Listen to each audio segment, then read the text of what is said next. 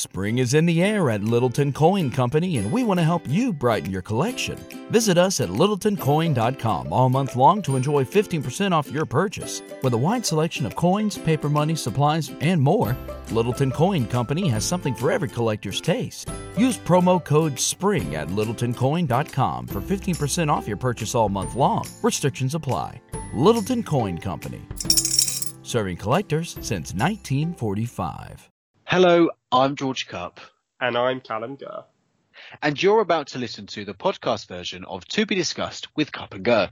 Please note that this is a podcast, so it's not a live broadcast. So please do not try to vote in any of the polls or send in messages to any of our discussions, as your message will not be registered, but you may still be charged. Also, please note that not all of the opinions expressed in this podcast are our actual opinions, but may be expressed to create a better discussion. Anyway, enjoy the podcast and don't miss our live broadcast every Sunday on Wizard Radio Station.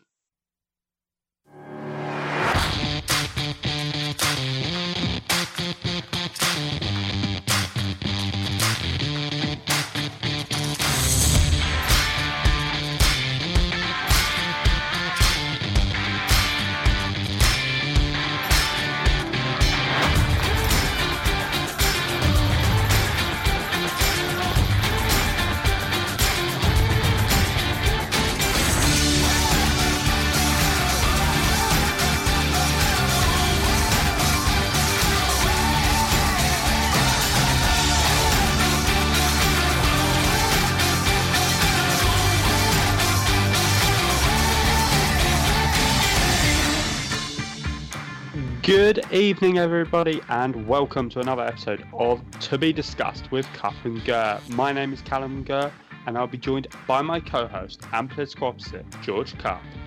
Hello, everyone. This evening, Callum and I will prove to you that you can have impassioned debates whilst holding vastly different opinions without falling out at the end of the night. So this evening, we will be discussing, are the Lib Dems facing electoral obliviation? Or even oblivion, uh, and how can we better be better allies to the Black Lives Matter movement? And lastly, do you have a full driving licence? With each of these discussions being accompanied by polls, which you have the chance to vote on at wizard radio dot co dot u k forward slash listen, and these discussions will be open until the end of the song break between each topic. But first, last week we asked for you guys to send in your questions for George and I to answer. Uh, and we've had many really great questions in, um, a lot along a very similar um, theme as you might expect. The first one is from Esther. Esther said, I know this is a really difficult one, guys, but I'm interested in your opinions on this as two middle-class white guys. Genuinely, what do you think needs to happen to calm the racial divides in the U S A and the U K? I don't expect you to have all of the answers, but I think right now we need everyone to be hands-on with coming up with solutions. What do you think? George, what do you think? Um, well, Esther, you, you ask a really, really important question. And at the moment, excuse me, we have obviously seen some, um, a lot of protests going on regarding this matter, and a lot of people trying to come up with ideas to ensure that we build that bridge um, so that we can come together over um, these issues. I think possibly one of the, the the biggest ones is firstly that I I worry that sometimes there are those that wish to make a racial divide um, a political point.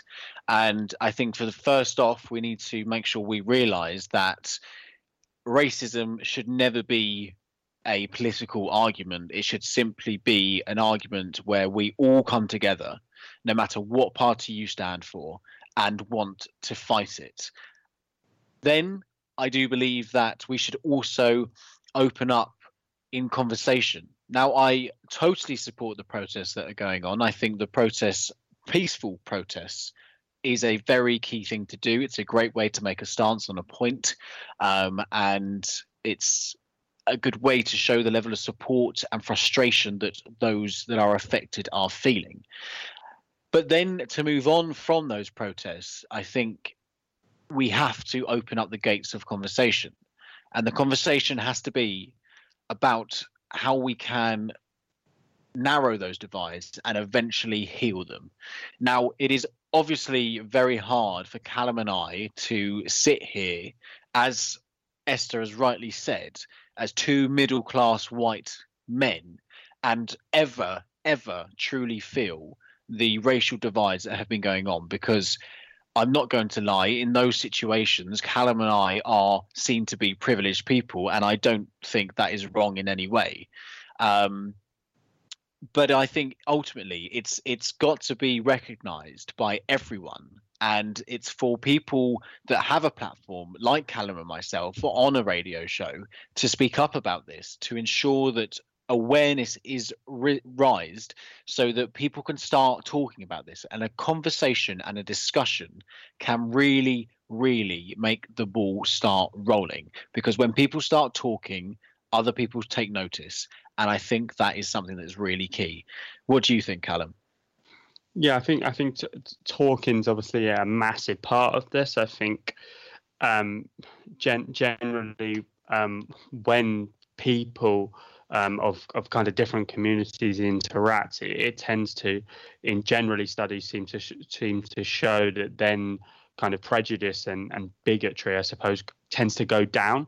Um, so I think one way to kind of um, reduce the racial tensions in these countries is obviously to try and encourage dialogue, but that's very, very difficult when um, in, in in the U K and in the U S, you've quite often got very kind of homogenous groups of either a very majority white population or a very majority black population. And, and it's sometimes hard to to get that interaction flowing so that, um, you know, we can see that there's more kind of in common between us, I think, than there is difference as such. I think also in, in the U S in, in particular, um, there's a need to to kind of stop racial profiling. Um, particularly amongst the police force, with in terms of what, what we would call here, I suppose, stop and search. Um, and and in general, I think that in the U S, they need to be looking to reduce the number of um, black people who are in prison, because at the moment, um, according to the N double A C P, um, African Americans are incarcerated at more than five times the rate of white people. Um, and when you consider Um, but in terms of population-wise, th- there's more white people than there are um, black people in the States. So that that's obviously something that's that's going to have to change. Um, and so I think there are kind of two ways in which we can try to calm these racial divides. But I mean, as Georgia says, as Esther says in her um, question, um, me and George um, kind of prescribing solutions, we, we may well miss the point sometimes, because we, we just can't truly, truly understand um, what it's like to be a black person living in, in the U S or or indeed in the U K. Absolutely. Um, our next opinion comes in from Leah. And she says, you have probably had loads of messages about racial issues because this is the big topic everyone is talking about. Appropriately, seeing as there are black people being killed out there for no reason. But do you think the U K has it worse than the U S? This might sound strange because I feel like in the U K, everyone thinks that things are worse for black people in America than they are in the U K. But I don't know if that's just because our society is better at hiding these issues. Callum, what are your thoughts? I think probably, uh, I mean, obviously comparisons are sometimes not not always greatly helpful. I, I think probably in, in a sense, um, things are slightly better here in the U K, but I don't think that's necessarily because the racism doesn't exist, or even within the, the police force, for example. Um, I think it's just partly because of, of in terms of specifically on, on policing, um, the policing culture here is is quite different in terms of the majority of police officers in, in, in the U K don't carry um, guns. Uh, and, and so it means that if they um, kind of use excess force um, in, in a U K context a, a, against um, black people, it, the consequences quite often are less fatal, I think. But that doesn't mean that these things don't exist. Um, and you only have to see the kind of groundswell of support we've seen across the U K for um, the Black Lives Matter movement to to, to realise that this isn't something that we're we're really doing any better with um, than than the U S, I think. What, what do you think, George? Uh, it's it's an interesting interesting point that Leah raises, um, and I, I think in, in this situation, I suppose um, I would have to accept that I am maybe rather biased um, because obviously I live in the U K and I see the developments of what happens in the U K much more so than I do in America, because obviously I pay much much more attention to what happens here um, in the U K than I do in America. But from what I have seen, I do believe that America has a much more fiercely, um, quite prominent problem towards racism than the United Kingdom does. I, I do genuinely believe that we are more accepting as a country. I think we do have be- a better freedom of speech. I think we've we have better levels of acceptance here. Now, I'm not denying that there are absolutely um, there are racial developments in this country, and, and absolutely there are, and, and it's totally wrong. But at the same time, I think that we as a cultural society are able to um, help and accept those around us. Um, and I think America don't do as well as that. And, and as Callum has rightly said, in, if we look at it in a in a police officer perspective, a police force perspective, America has a very different culture to our British police force. They have a very different approach, um, and as such as well, they have different powers out there as well. Our police force are not as brutal um, in many senses, but even still, that does not mean that it, it is completely um, not racist, because that would be telling a lie. Unfortunately, there, there are those kind of whiffs of racism, and I and I think that is is true in any element wherever you look, unfortunately. Um, so I think as it's very hard to to actually compare both countries because they're so very different countries. But I would like to think and hope that the United Kingdom does deal with situations like this better than America does. Right then, uh, remember we're announcing what the question will be for you to send in your opinions on at the end of tonight's show. So make sure you're ready for that, for the chance to be featured in this segment of next week's show. But we've reached time for our first song break this evening, so we'll be back very soon.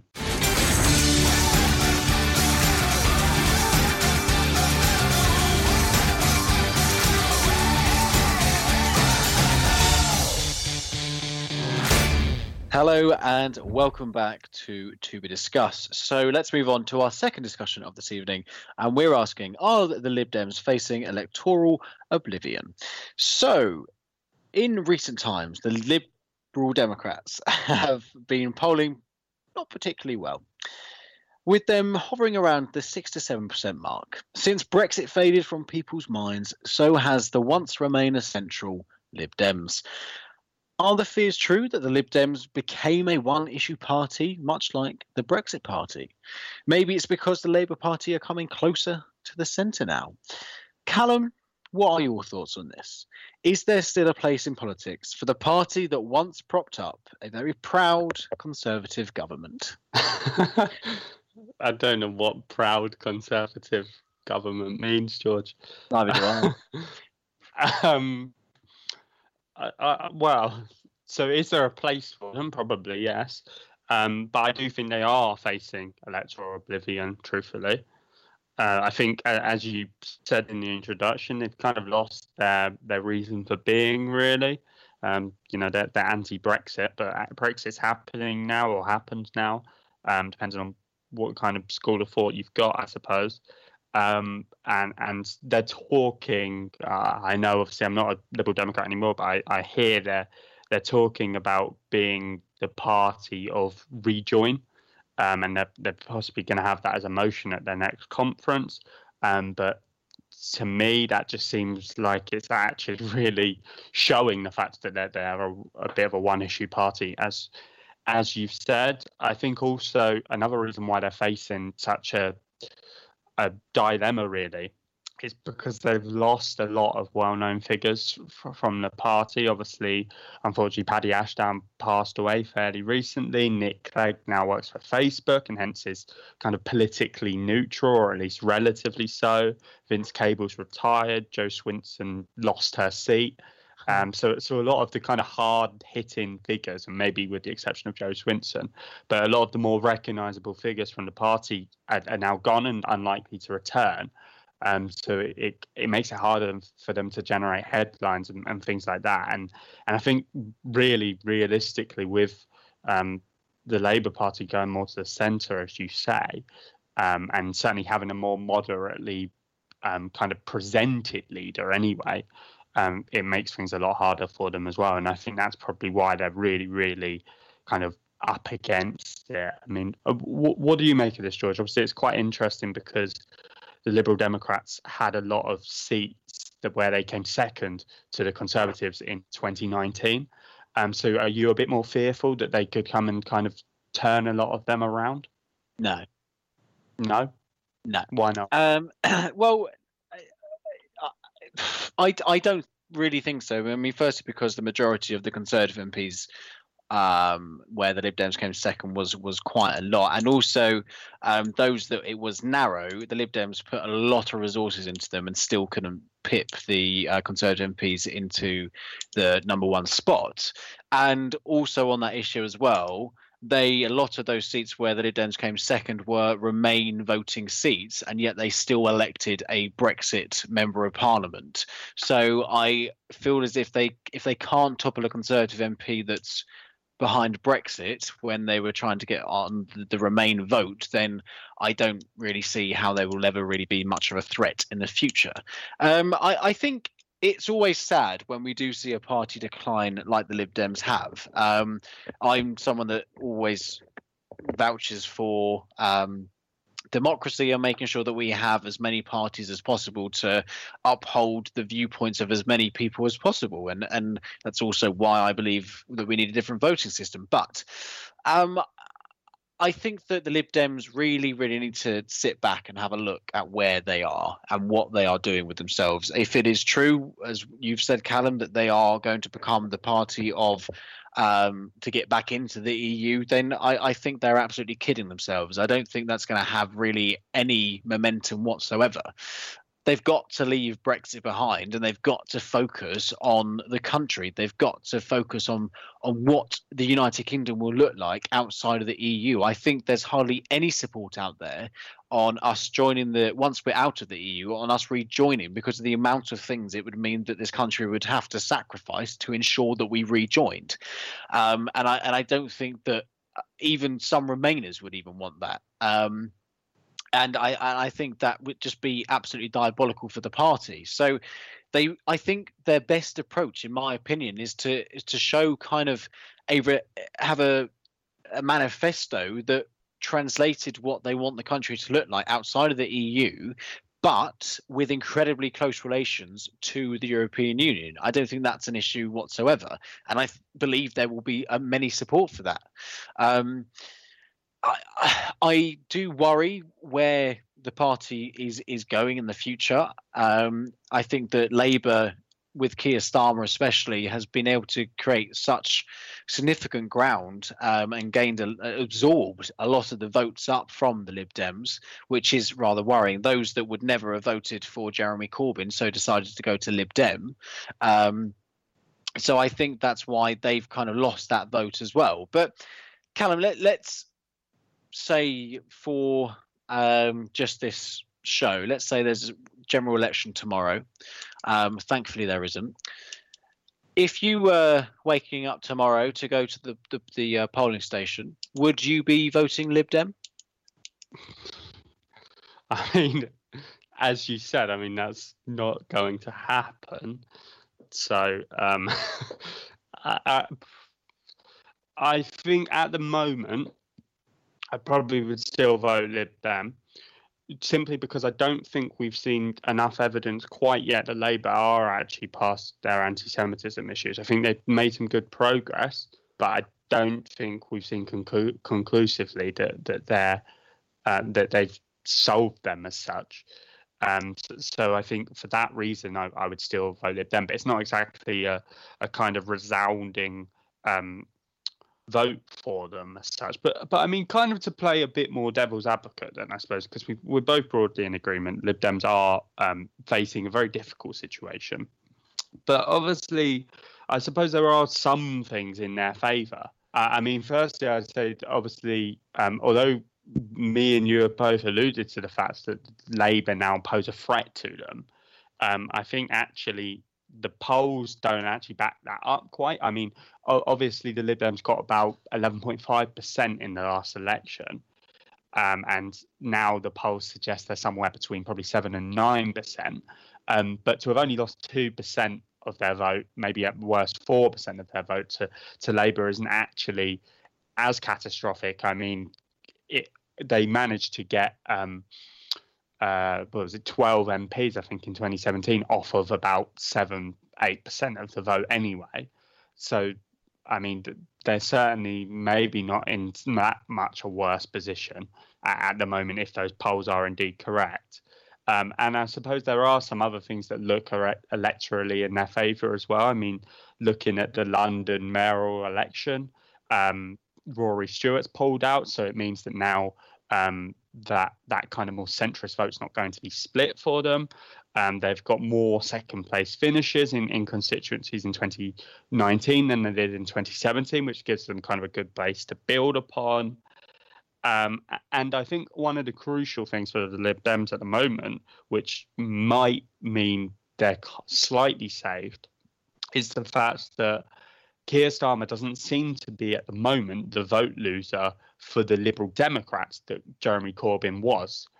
Um, I think Jeremy Corbyn frightened a lot of more conservative-minded voters that are really important swing voters in those um, Lib Dem conservative marginals.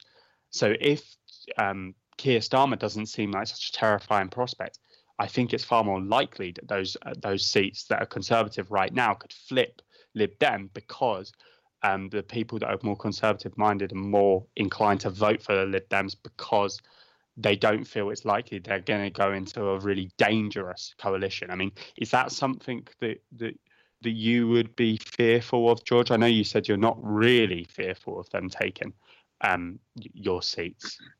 Um, yeah, it's it's definitely a, a, a an argument to have, um, and you do make a very good point in regards to that. There are those that wouldn't, in the previous election, that didn't want to risk a, a, a, a Labour government under Jeremy Corbyn, so did lend their vote uh, to the Conservatives, maybe in, in Lib Dem areas. Um, but, and, and there is always that opportunity that the Lib Dems could overturn some of those Conservative M Ps. But even still, I, I do stand on the point that I find it hard if they can't, couldn't elect them in, in let's say, the E U general election that we had, Um, or the Brexit general election that we had, then I, I would find it hard to to see it be overturned in a normal general election. But having said that as well, um, I think it's will be interesting to see how a new leader of the Lib Dems would would would take the Lib Dems forward, where they would want to put them in the political spectrum. Um, because if they do put them in that more centralised area, then the Conservative voters that often maybe go between Lib Dem and Conservative would probably feel more comfortable as well going towards the Lib Dems um, in, in, a, in a given general election. And also you could argue that maybe there are those Conservative Lib Dems that actually wanted Brexit, so wanted to vote Conservative in the last general election, but now Brexit is or would be done, they would put their vote back to the Lib Dems as a their ideological ideas actually align more to them. Um, One quick question before we go on, Callum. Do you um, think we would be having the same conversation if we had a different voting style in this country?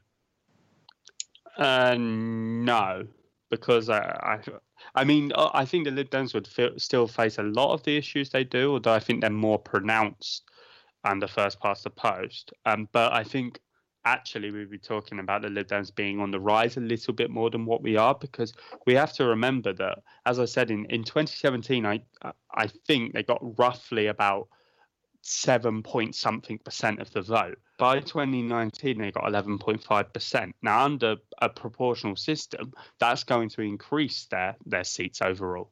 Um, so, so I think then we'll be talking about them being on the rise a little bit more. Okay, they're not going to get anywhere near government at the moment, but I, I think, as as you say, under a, a different voting system, we'd be probably looking at this in a very, very different way. And how do you think this poll is going to come out? Um, I think that most people will say, yes, the Lib Dems are facing electoral oblivion. I'll say um, sixty-five percent. What about you? I'm going to say seventy percent. But as always, there is only one way to find out, and that is for you guys to vote on the poll. Are the Lib Dems facing electoral oblivion?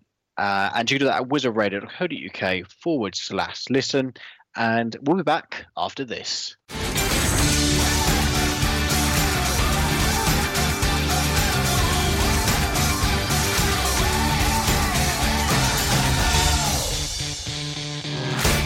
Hello and welcome back. So before that break, we asked, are the Lib Dems facing electoral oblivion? So you guys have been voting away and the results are in. And seventy-eight percent of you said, yes, they are. And twenty-two percent of you said, no, they're not. Well, Callum, that is slightly worrying. Yeah, but not, I suppose, completely, completely unexpected, is it? And I mean, obviously, as as we said throughout, really, the Lib Dems face many, many challenges at the moment. Right then, uh, time to move on to our third discussion of this evening. Uh, and we wanted to have a more general discussion about how we can be better allies uh, to the Black community and to the Black Lives Matter movement. So most of our listeners will this week, of course, have heard about the Black Lives Matter demonstrations worldwide. Uh, these were organised in response to the murder of black man George Floyd by a white police officer in the U S after the police officer knelt on Floyd's neck for almost nine minutes, during which time Floyd repeatedly begged for his life, saying, "I can't breathe." Demonstrations against police brutality and racism were sparked by the murder, not just in the United States, but in countries like Australia, Canada, and here in the United Kingdom. On Tuesday, there was also what was termed Blackout Tuesday, where people shared a black square on their social media feed in an attempt to raise awareness of the plight of black people worldwide. All of this has left George and I wondering how best we tackle what is clearly a very sensitive and important conversation that is happening right now. We can never truly understand what the experiences of black people living in the U K and worldwide are. So we would be doing an injustice to our listeners and the cause to pretend as such. Therefore, we'd like to talk about how we as white people can be better allies to the Black Lives Matter movement. So if you have any ideas about how we can help the movement, please send them to station at wizard radio dot co dot U K or tweet us at wizradio, and we'd be really grateful to hear some more ideas. But for now, George, what do you think we should be doing to help? Well, firstly, um, I think it's an incredibly important discussion that we are having um, on the radio show. As I said um, earlier in the show, it's incredibly important that those that have a are fortunate enough to have a platform do raise awareness on this, and that we ensure that there are discussions hap- happening around the world um, so that people know and understand how and what is best the best way to move forward, and ensuring that that those that have seen injustice can actually feel as if there are people out there that will listen and people out there that will care for them. And rightly so, Callum, again, you you have said how both of us will never truly be able to understand the possibly hatred and division that the black community has felt um, from uh, those around them.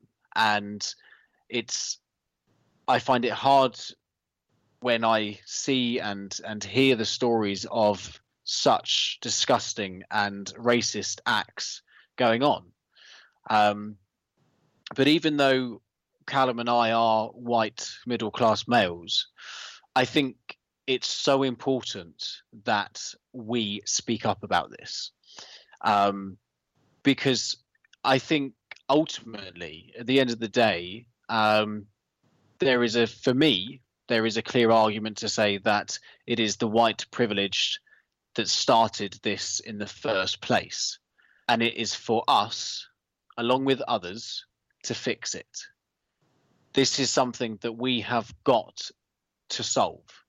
I think it's got to a point now that there is so much momentum behind it that we are finally seeing those in high places listening. But even so, I don't think enough is happening. I think that we are approaching a time where we are seeing white people immensely going out of their way to let black people know that we are there to support them, and that it is only the minority of us white people that um, are racist, that will discriminate against other people, because the majority of us do not want that. We want a society that brings people together. We want a society that can ensure that everyone has an equal start in life, that ensures that there isn't racism, there isn't hate. And it's worrying to see the statistics that have come out recently, especially in this country as well, where hate crime has gone up, racial crimes have gone up, and it worries me. But as I said again earlier in the show, I personally think the one of the first things we have to do is start that conversation to ensure that we have that healing process, to ensure that we can actually slightly understand how the minority communities have been feeling, because we won't ever truly be able to understand that. But if we sit and listen, we might just be able to get a glimmer of what it's like. And then because of that, we can start this ball moving to ensure that we heal those divisions. I think in times like this, social media has been incredible. I think to raise that awareness, to make people realize what is going on and how real it is. Unfortunately, I think in society so often racism is brushed under the carpet, and it has to stop. As white people, if you see racism, try and stop it. If you see any of your friends say a racist slur, even if it's in a joke context, stop it. I think that racism has been a buck of a joke for too long, and it's just become kind of like a norm sometimes in some societies to have that casual racism, and it is wrong. We have to start calling people out, as we have seen in recent times when they are racist, because as soon as we change the language around racism that it is wrong, people will stop doing it. I think for so long we are too afraid to speak out about it, but not anymore. We have to stand up with those around us and ensure that we are speaking out when we see it and we stop it. What do you think, Callum? Yeah, I mean, uh, I obviously um, echo a lot of what you've said there. I, I think probably one of the first things we can do is, is reflect on our own racism. Um, I, I was reading earlier um, that the kind of anti-racism often is portrayed as something you either are or you aren't, um, when when really, it's, in a sense, it's more of a, of a spectrum, because sometimes you might hold a view which unconsciously you you, you may not actually realise is actually somewhat racist or, or somewhat prejudiced. So I think it's really, really important that we as as white people kind of reflect a little bit upon that. Um, and, and I think back to some of the conversations which which I had in, in school, um, and the way in which, I mean, obviously we came from a very majority white school. There, there was only a few really black pupils um, within our school. And I think that often, although it wasn't probably outright racist, I think there was often a, an element of kind of ostracizing um, those people, um, not not all just people that, that were black as such, but people from the B A M E population. Um, and, and I think it's really important to reflect upon that um, and, and realise that, that that's wrong, and make sure that if you're faced with that kind of situation again, that you you stand up and and you say something. Um, because because as you say, George, I mean, it is up to us sometimes to, to, to just actually say something.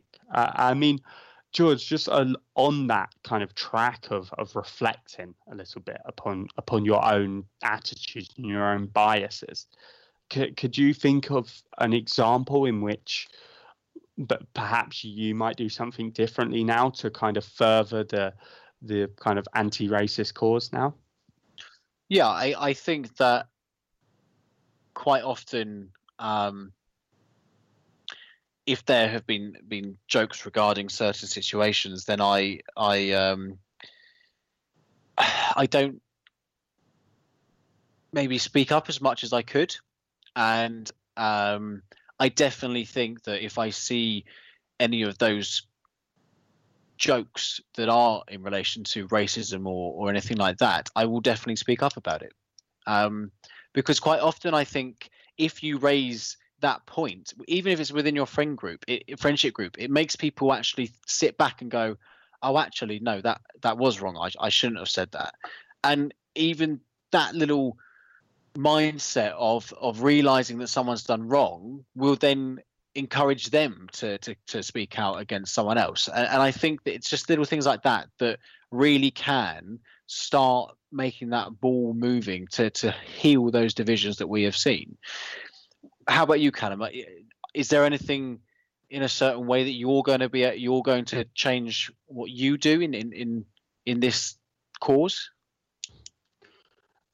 I think similarly to what, to what you said, obviously, just making sure that you're more vocal in speaking out.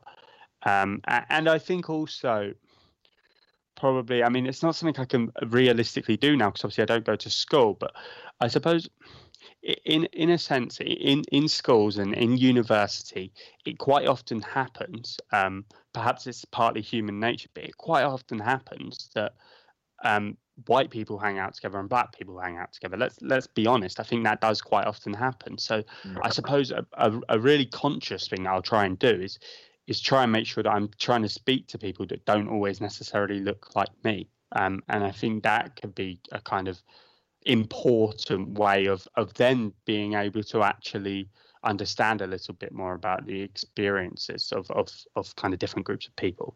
Mm, definitely. Right then, um, we've reached time for another song break, but we do hope that this discussion has helped in a small way to contribute to what is a really important worldwide dialogue going on right now. Um, we'll be back in just a bit.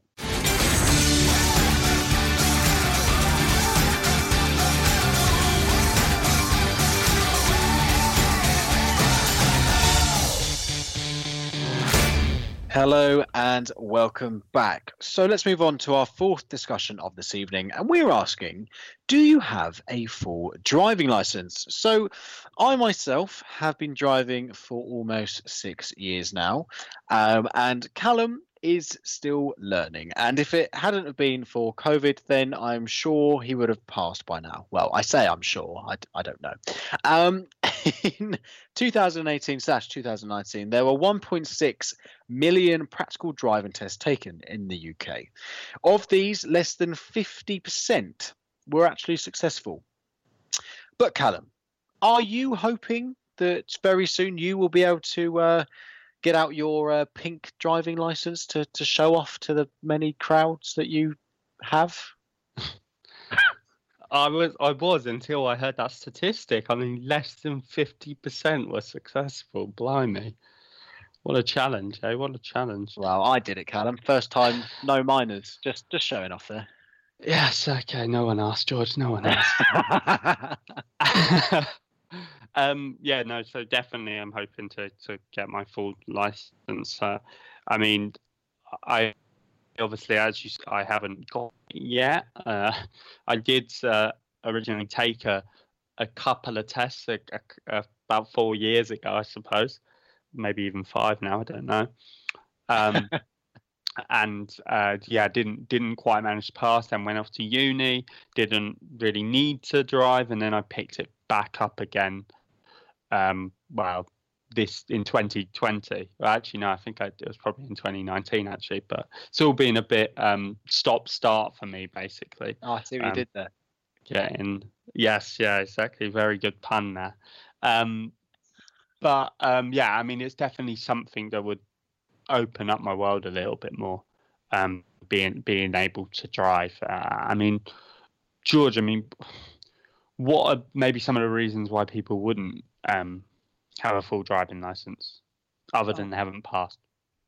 Um, I mean, firstly, Callum, can you can you please sound a bit more excited that you're you're going to be having a full driving license? You sound like you don't really want one. Um, but I, I, I mean, it's hard for me to comment why people don't want one because I'm so biased because I have one. But I suppose there are many uh, situations. Driving, uh, driving lessons are quite an expensive thing to have, and then there's the test, the practical, sorry, the practical and the theory. They're quite an expensive thing to do. Then obviously, then. Um, getting a car and everything, insurance on that, um, and often even getting insurance on your parents' car to, to go out and practice whilst you're, you're learning. Um, and they, it is a very expensive thing to, to get into. Um, often as well, sometimes I think if you live in London, it's easier just to, to get on a train or a tube or public transport. Um, so what is the point in spending loads of money in, in getting a, getting a test? But I... I absolutely love driving. I, I really do. Um, and I mean, for the last nearly six years, I've just been the, the taxi driver for all my friends. Um, that's why I then got a two-seater car. So I can only give my um, just the person that I actually like the most a lift. Um, and surprisingly, it's not always Callum. Um, wow.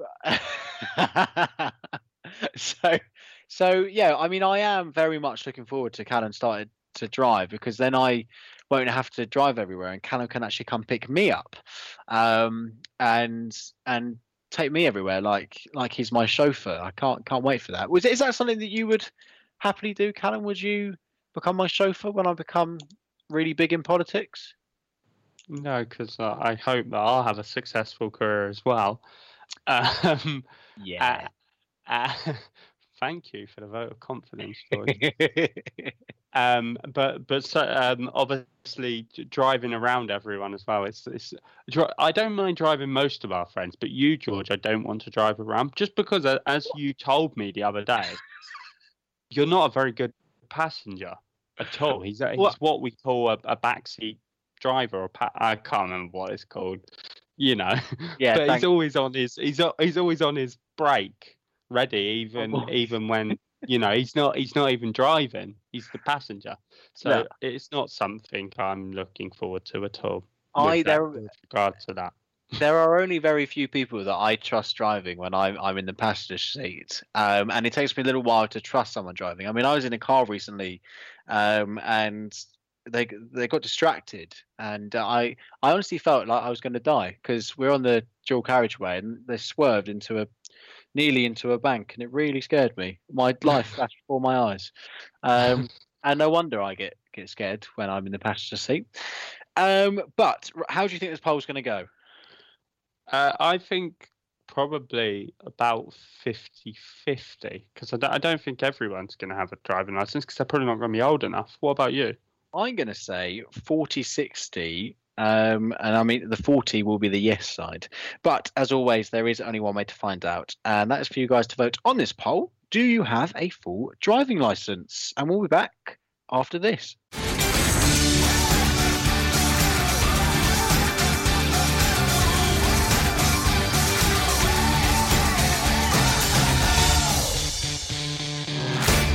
Welcome back. So for that break, we asked, do you have a full driving licence? And the results are in. So forty-three percent of you said yes you do, and fifty-seven percent of you said no you don't. Well, Callum, a victory for me.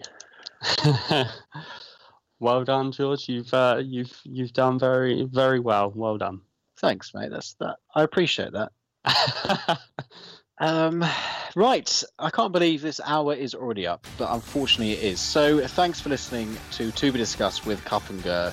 We do really hope you've enjoyed this episode. So, as mentioned earlier, for the first segment of next week's show, we'd like you to send in your opinions on the question, what can Keir Starmer do for Labour to win the next general election? You can send in those opinions by email to station at wizard radio dot co dot u k or through Twitter, that's at wizard radio. Remember, that question is, what can Keir Starmer do for Labour to win the next general election? And we're looking forward to hearing those next week. It is now time for George and I to say ciao for now. So I've been Callum Kerr. And I've been George Cupp. Thanks very much for listening, everybody. Make sure you keep positive and stay smiling. Uh, we'll be back next week at the same time and the same place for another episode of To Be Discussed.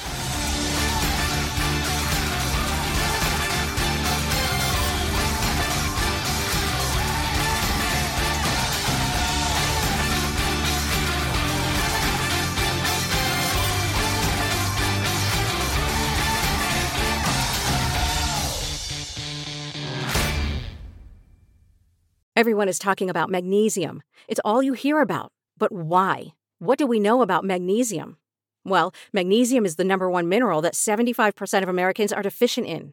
If you are a woman over thirty-five, magnesium will help you rediscover balance, energy, and vitality. Magnesium supports more than three hundred enzymatic reactions in your body, including those involved in hormonal balance. From functional medicine doctors to mental well-being and female hormone experts, we all know that magnesium is the one mineral to improve all aspects of well-being and health. But which one? Magnesium Breakthrough from Bioptimizers, the trusted choice recommended by leading experts, with seven best-absorbed forms of magnesium to ensure your body receives the support it needs for overall well-being. Go to bioptimizers dot com slash balance today and use code balance ten for ten percent off. Support your journey to wellness at B-I-O-P-T-I-M-I-Z-E-R-S dot com forward slash balance. Magnesium Breakthrough from Bioptimizers, your foundation to optimal health and vitality.